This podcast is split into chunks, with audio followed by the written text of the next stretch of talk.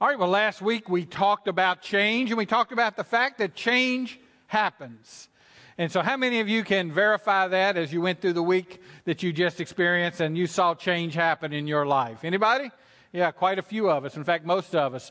That's just the way life works. It does happen. And so, last week we talked about that and we talked about how we handle that change as it comes. Today, I want us also to talk about change, but I want us to talk about it in a little different vein and in the fact that sometimes we just need some change in our lives, don't we? For instance, last week I mentioned ladies' hairstyles, and there's some of you who have been during this week contemplating your hairstyle change. You've been thinking, I want to do something different with my hair. I wanted a different style. I wanted a different color. And so you've been thinking about that change. Some of us have been thinking about, you know, well, we'd like to get some new clothes. We'd like a wardrobe change.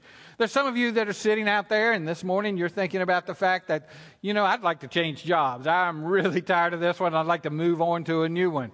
Uh, others are sitting there, and you're thinking, you know, I, I, need to get rid of that boyfriend and get a new one. Uh, you know, we got all sorts of things that are going through our minds. And uh, I was thinking about it as I was looking out the window of my office. Because one of the things we often talk about is, you know, I'd like a change of view. And so I want to show you a picture out of the window of my office here at church. That's a pretty good view, isn't it? It's pretty nice to look out your office and, and see the flag and see all the great landscaping we've got done there. And uh, so, you know, I'm appreciative of that. We've, we've moved offices around here in the building just recently, and this is indeed my new office. I've only been in it a few weeks. And this view beats the view out of my old office. Let me show you my view out of my old office. and that was, uh, there were no windows. It was just that little window in the door, and so I could sit there and look at the plug on the other side of the hallway. And it just, you know, relaxed me, calmed me down, prepared me for the task I had in front of me. So I've made a big switch from that to what I've got now, but I'm not really satisfied. To be honest, let me show you what I'd like my, the view out of my office to look like. And that's why, as we've talked about multi siting, I have volunteered to be the campus pastor at any campus we put, you know, at Nags Head, Myrtle Beach, Hilton Head, any of those places that uh, the Lord leads us to go.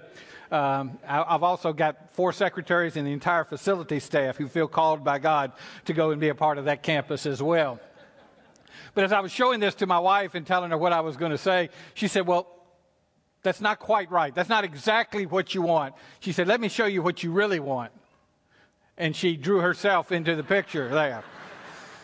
So, evidently, the view I want is to be sitting in my office, working hard, and look out and see my wife lounging on the beach.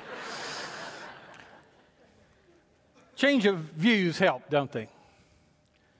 But this morning, what I really want to talk to us about is not a change of view, but a change of you. Y O U. Because, you know, the Word of God teaches us that without change in our lives, without change of our attitude, without a change of our mind, without a change of our heart, without a change of our direction, then we never experience the blessings that God has for us. We never experience salvation. We never experience the great and wondrous things that God has in store for our lives. And so I want us this morning to think about that. I want you to think about it, and I'm going to think about it. What is the change of you that God wants to do in our lives today. To kind of set that up, I want us to turn to Matthew chapter 18. And while you're getting there, I want to just kind of set a little backdrop to what's taking place to get Jesus and his disciples to the place where we begin to read here in, in Matthew 18, verse 1. In the chapters just preceding it, some amazing things have taken place. We've seen Peter's great confession. You know, when Jesus came and asked, you know, uh, who do people say I am? Then he asked, well, who do you say that I am? And Peter made that great confession Thou art the Christ, the Son of the living God marvelous confession of faith. And then we see Jesus telling his disciples about what's to come and his upcoming death and what's going to take place and, and how he's going to have to suffer and why there's a purpose and a plan in all of this. And then we see the transfiguration take place and where three of his disciples up there and see him uh, with Moses and Elijah. And we see all that going on. So all of these things have taken place just immediately preceding the verses we're going to read. So you would think at this time that the disciples are on a roll. They, they're getting this. They're understanding understanding what Jesus is doing and why he's here. But then we get to this event and we see not quite. So let's pick up reading at Matthew chapter 18, verse 1. It says, At that time the disciples came to Jesus and asked, Who is the greatest in the kingdom of heaven? And he called a little child and had him stand among them. And he said, I tell you the truth, unless you change and become like little children, you'll never enter the kingdom of heaven. Therefore, whoever humbles himself like this child is the greatest in the kingdom of heaven. Now, I chose to read out of the NIV this morning simply because I like the fact that they use the word change in their translation. If you don't change. Now, some of your translations will say something different. Some of them will say, unless you're converted. Others will say, unless you repent. Some of them say, unless you turn. They're all talking about the same thing. It is a change of attitude, a change of direction, a change of mind, a change of heart, a change of spirit that needs to take place in our lives. And so that's what we see here. So we've got the disciples who come and they ask a question. It says, Who is going to be the greatest in the kingdom of heaven? Now, when you first look at that statement, you could actually read it and not see too much wrong with it. For instance, I could ask you the question, Who gets into the hall, Baseball Hall of Fame? And I'm not talking about who you think deserves it and doesn't deserve it. I'm asking you the qualifications. You know, what do you have to do? What do you think, you know, are the qualifications to get into the Hall of Fame? How does it go about? What takes place? That's not a bad question. And you could even look at this and say, well, maybe that's what they were asking. They were asking, you know, what are the characteristics and, and the kind of person who's going to be really recognized in the kingdom of heaven? Well, you could think that if you didn't have the rest of the gospel story. Because if you go over into to Mark and look at it as Mark records it, Mark adds a little more in there than Matthew does. Because Mark tells us that somewhere along the way, Jesus decides to leave the disciples alone, and he goes off in one direction and has them traveling in another. So he leaves them alone, and to be honest, most of the time that's not a good idea when he leaves the disciples alone, kind of like us and our children. But he, he lets them alone. And then when they get back together, in, in Mark chapter 9, it tells us that Jesus asks the question, he says, What were y'all talking about as you were traveling? Now, the problem is, what they were talking about is, it says they were arguing about which one of them would be the greatest in the kingdom of heaven. So you see, they're there and all this has taken place. And, you know, be honest, as I think about the story, think about the event, think about all that's taking place, if I'm one of the disciples, I've got to be thinking, you know, Peter's getting a step up on the rest of us. I mean, he's gotten to walk on water. He got to, you know, get that fish that had the coin in it and, and pay his taxes with. You know, he, he's really moving up. And, and I need to stake my claim now. And that's kind of what, what seems to be taking place. And so the disciples are arguing about why they should be first, why they should be greatest in the kingdom of heaven. We've had the opportunity this summer to keep our grandchildren more than we have in the past because they've moved a, a, lot closer. And so we've had them several weeks during the summer already. And uh, we have two grandchildren. One is our grandson who is seven, the other our granddaughter who is five. The other week we were taking them back. And on the way back, our granddaughter, well, our granddaughter is very skilled at plucking her brother's last nerve. Uh, she's practiced it. She's honed the skill. She's got it down pat. She knows how to work it. And so we're driving back, and she is singing this silly little song over and over and over and over again. And it's driving her brother nuts, which is her whole purpose and why she's doing it. And he keeps telling her, he says, Naomi, that's irritating. And he was right. It was getting very irritating for all of us in the car. But she looked at him and she said, But I love this song and I want to sing it all the time. To which point he says, All right, you can sing it all the time when you get to heaven. Wait a minute, wait for it. If you get there. now, theology aside, that's just how he felt. He wasn't sure if she kept doing that, she was going to make it to heaven. That's what we see in this passage right here. Think about it. The disciples come to Jesus and they say, Which one of us is going to be the greatest in the kingdom of heaven? And what's Jesus' answer to them? He says, Listen, If you don't change, you're not even going to get into heaven. Now imagine how taken back they had to be at that. I mean, at one point I'm thinking, I'm going to be the greatest. I can stake my claim. I've got my case here. Here's my resume. And a moment later, Jesus says, if you had an attitude like that, good chance you're not even going to make the kingdom of heaven. You see, what we see in the disciples, what the foundation of all of this is, is selfishness. They're worried about their position, their place, their recognition. Listen to me. The problem here is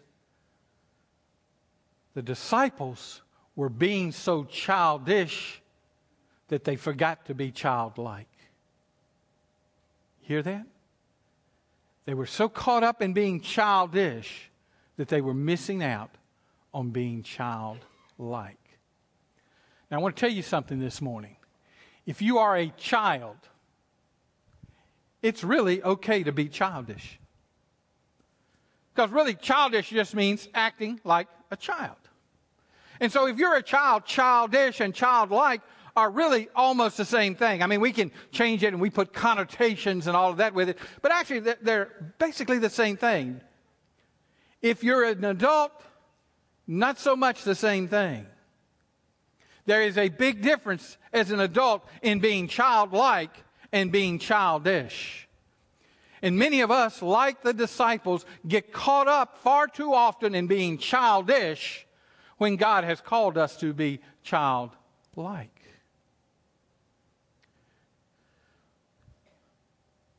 A synonym for childish is infantile, babyish. The antonym for childish is mature, adult. So we are not to be childish, but we are to be childlike in our faith and in our dependence upon God. So here are the disciples, and they're acting childish. And as I've said many times, we fall into that same trap, into that same boat we act childish. What are some of the characteristics when we act childish? Well, we've mentioned the major one is selfishness. And you know, selfishness is really the root of most of our sin, isn't it? If you even think back to the Garden of Eden, think back to Adam and Eve. You know, it was selfishness that got them into such trouble because God had told them not to eat of the fruit of that tree. The devil came along and said, He just doesn't want you to do it because you'll be as great as Him. And they said, Why can't we be like that? Why can't we be like God? It's only right that we eat of the tree. That was selfishness. And selfishness causes us to be childish. What are some other characteristics of childishness? One of them is the whole idea of being immature. There's a TV commercial, I think it's a Subway commercial, where they're sitting around and they're adults, but when they talk, it comes out in kids' voices. Y'all have heard some of those? My favorite one is the one they had recently with the avocado, which is a superfood. The one little girl tells the others, or the one lady tells the others in the little girl voice. And the others go, Oh, superfood! Can I get superpowers? Can I fly? Can, and they're going through all the superpowers they want. And they want some of the avocado because it's a superfood and it'll give them superpowers. And the one little girl who has the sandwich with the avocado, she says, No, it's super delicious and it's super mine. And one of the other kids goes, super uncalled for. But that's our childish nature, is to be immature, to be selfish. It's not to act in the way we ought to act. Have you ever found yourself in a situation and you did something or said something and afterwards it really came to your mind and to your spirit that that wasn't very mature of me?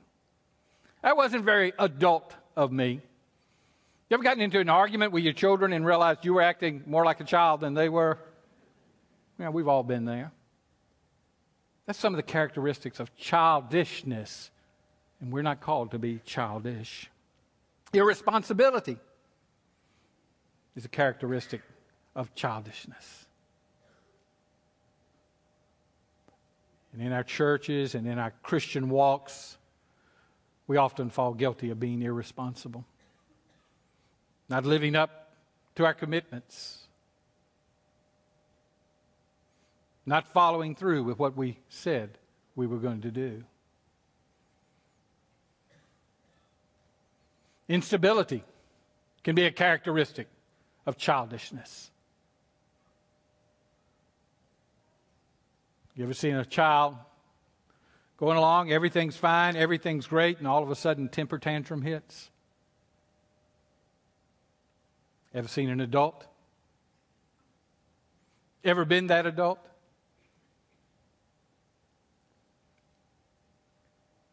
See, Jesus calls us not to be childish, but to be childlike. So we look at these are the things we don't want to do. These are the characteristics of childishness.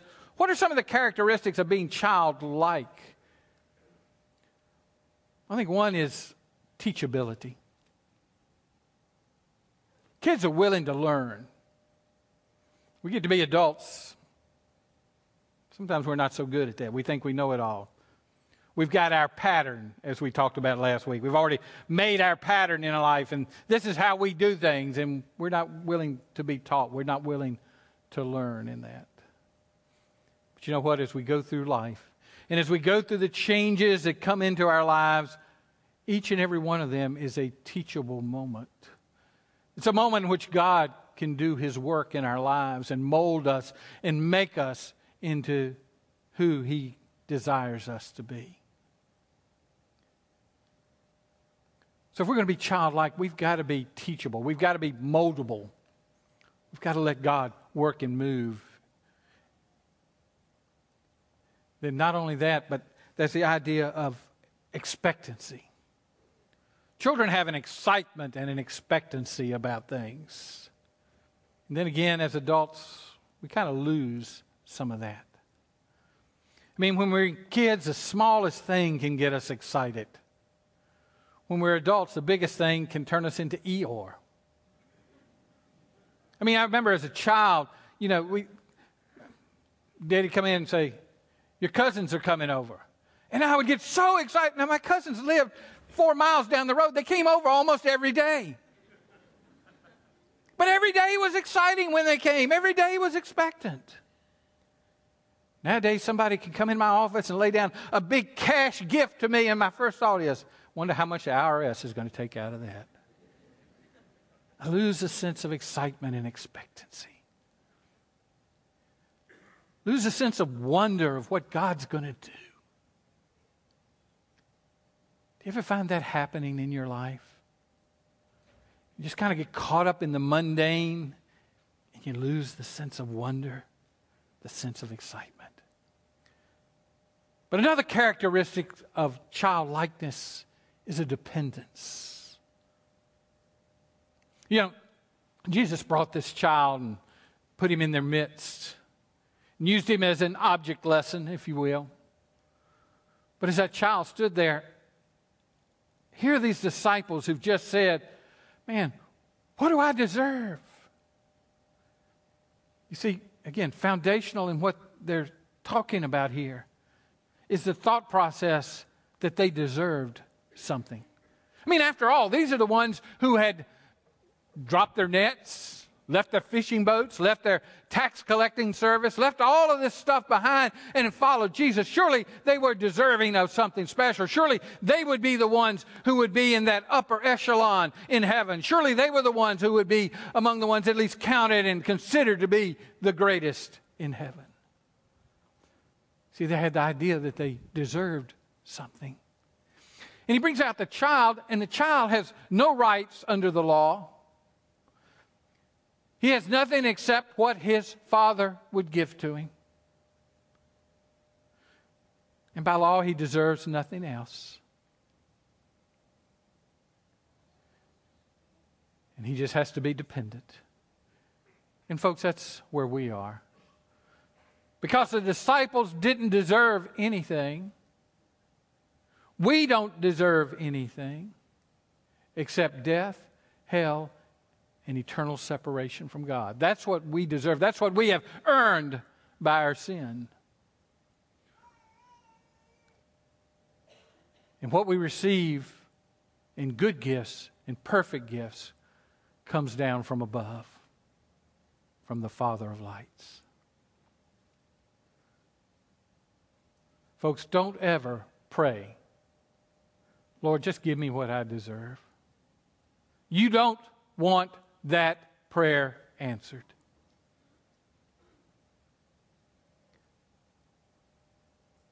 We need to understand that we deserve nothing, and every good thing and every gift we have and every inheritance that's ours is dependent simply upon God's grace and God's goodness and God's love for us. And so he shares that we're to be like a child. And the final characteristic, the final aspect of that, I think, is trust. You got to trust.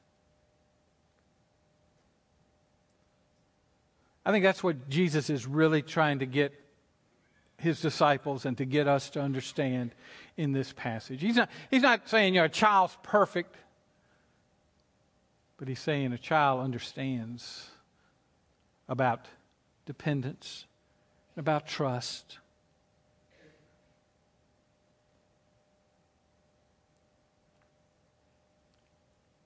And God wants us to trust Him in everything with everything.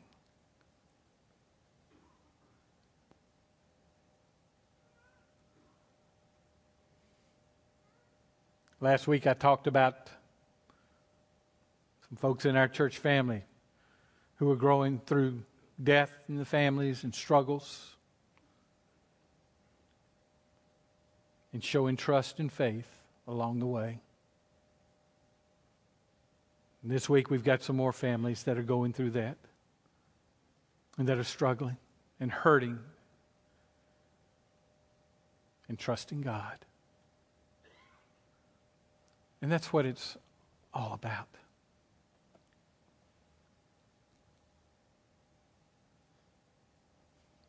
Our natural tendency is to be childish. Our natural tendency is to be about self. That's our nature, apart from God. But when we trust in God, He gives us the ability to be childlike. And wherever you are this morning in your spiritual journey, and we've got all sorts of folks in here. We've got people in here today who, to be honest, you have, you have not begun a spiritual journey, really. You're seeking, you're, you're curious, but you really haven't begun the journey. You haven't begun the walk. You're looking to find out how. Then there are folks in here who've been walking as child of God for years and years and years, and then all the folks in between. But wherever you are on that spectrum, I believe that God brought you here this morning to talk to you, to speak to your heart about a change of you. Maybe there's something you're selfishly clinging to this morning. Maybe there's some childish attitudes and behavior in your life.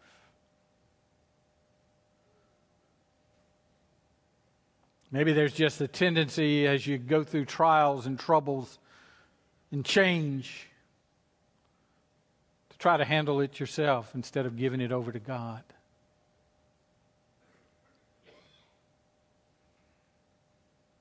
Or you're here today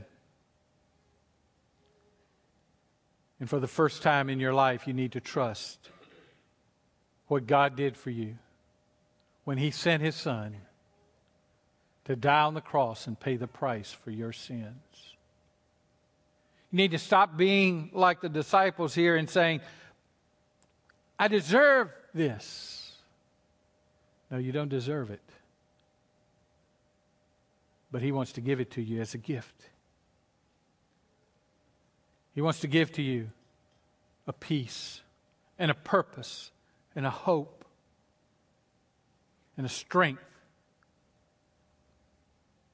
that comes only from Him? What kind of change of you is God placing in your heart this morning? Let's bow our heads, close our eyes. Let's not look around. Let's not think about what else is going on. Let's not think about at this moment what else you got to do today. Let's just think about what you need to do right now. What is it that God is saying to you and to your heart? Are there some things in your life you need to give up, some childish things that you need to lay aside?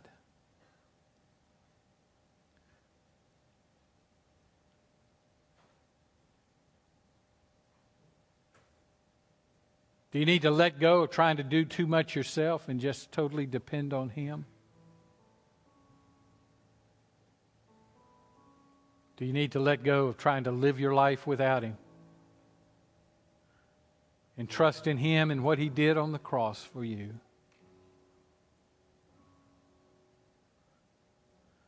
So, if you came in here this morning without a personal relationship with Jesus Christ, without knowing for sure that He was your Savior and your Lord, I believe He brought you here today for that change in your life.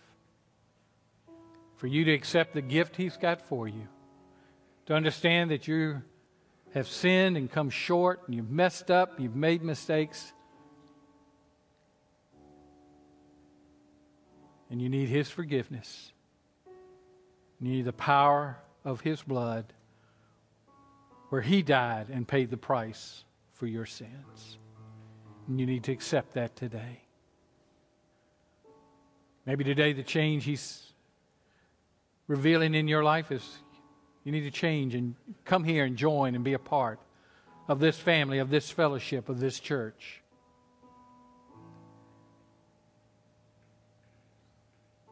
Whatever it is He's saying to you today,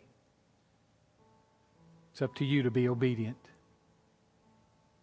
It's up to you to respond as He's leading you to do. Don't walk out on Him. Don't turn your back on Him. Instead, turn to Him. Change your heart, your mind, your attitude, and your direction, and turn to Jesus. Heavenly Father, whatever it is we need to do this morning, would you show us right now? Lord, in the depths of our hearts, Show us, Lord, why we need this change, why we need to respond.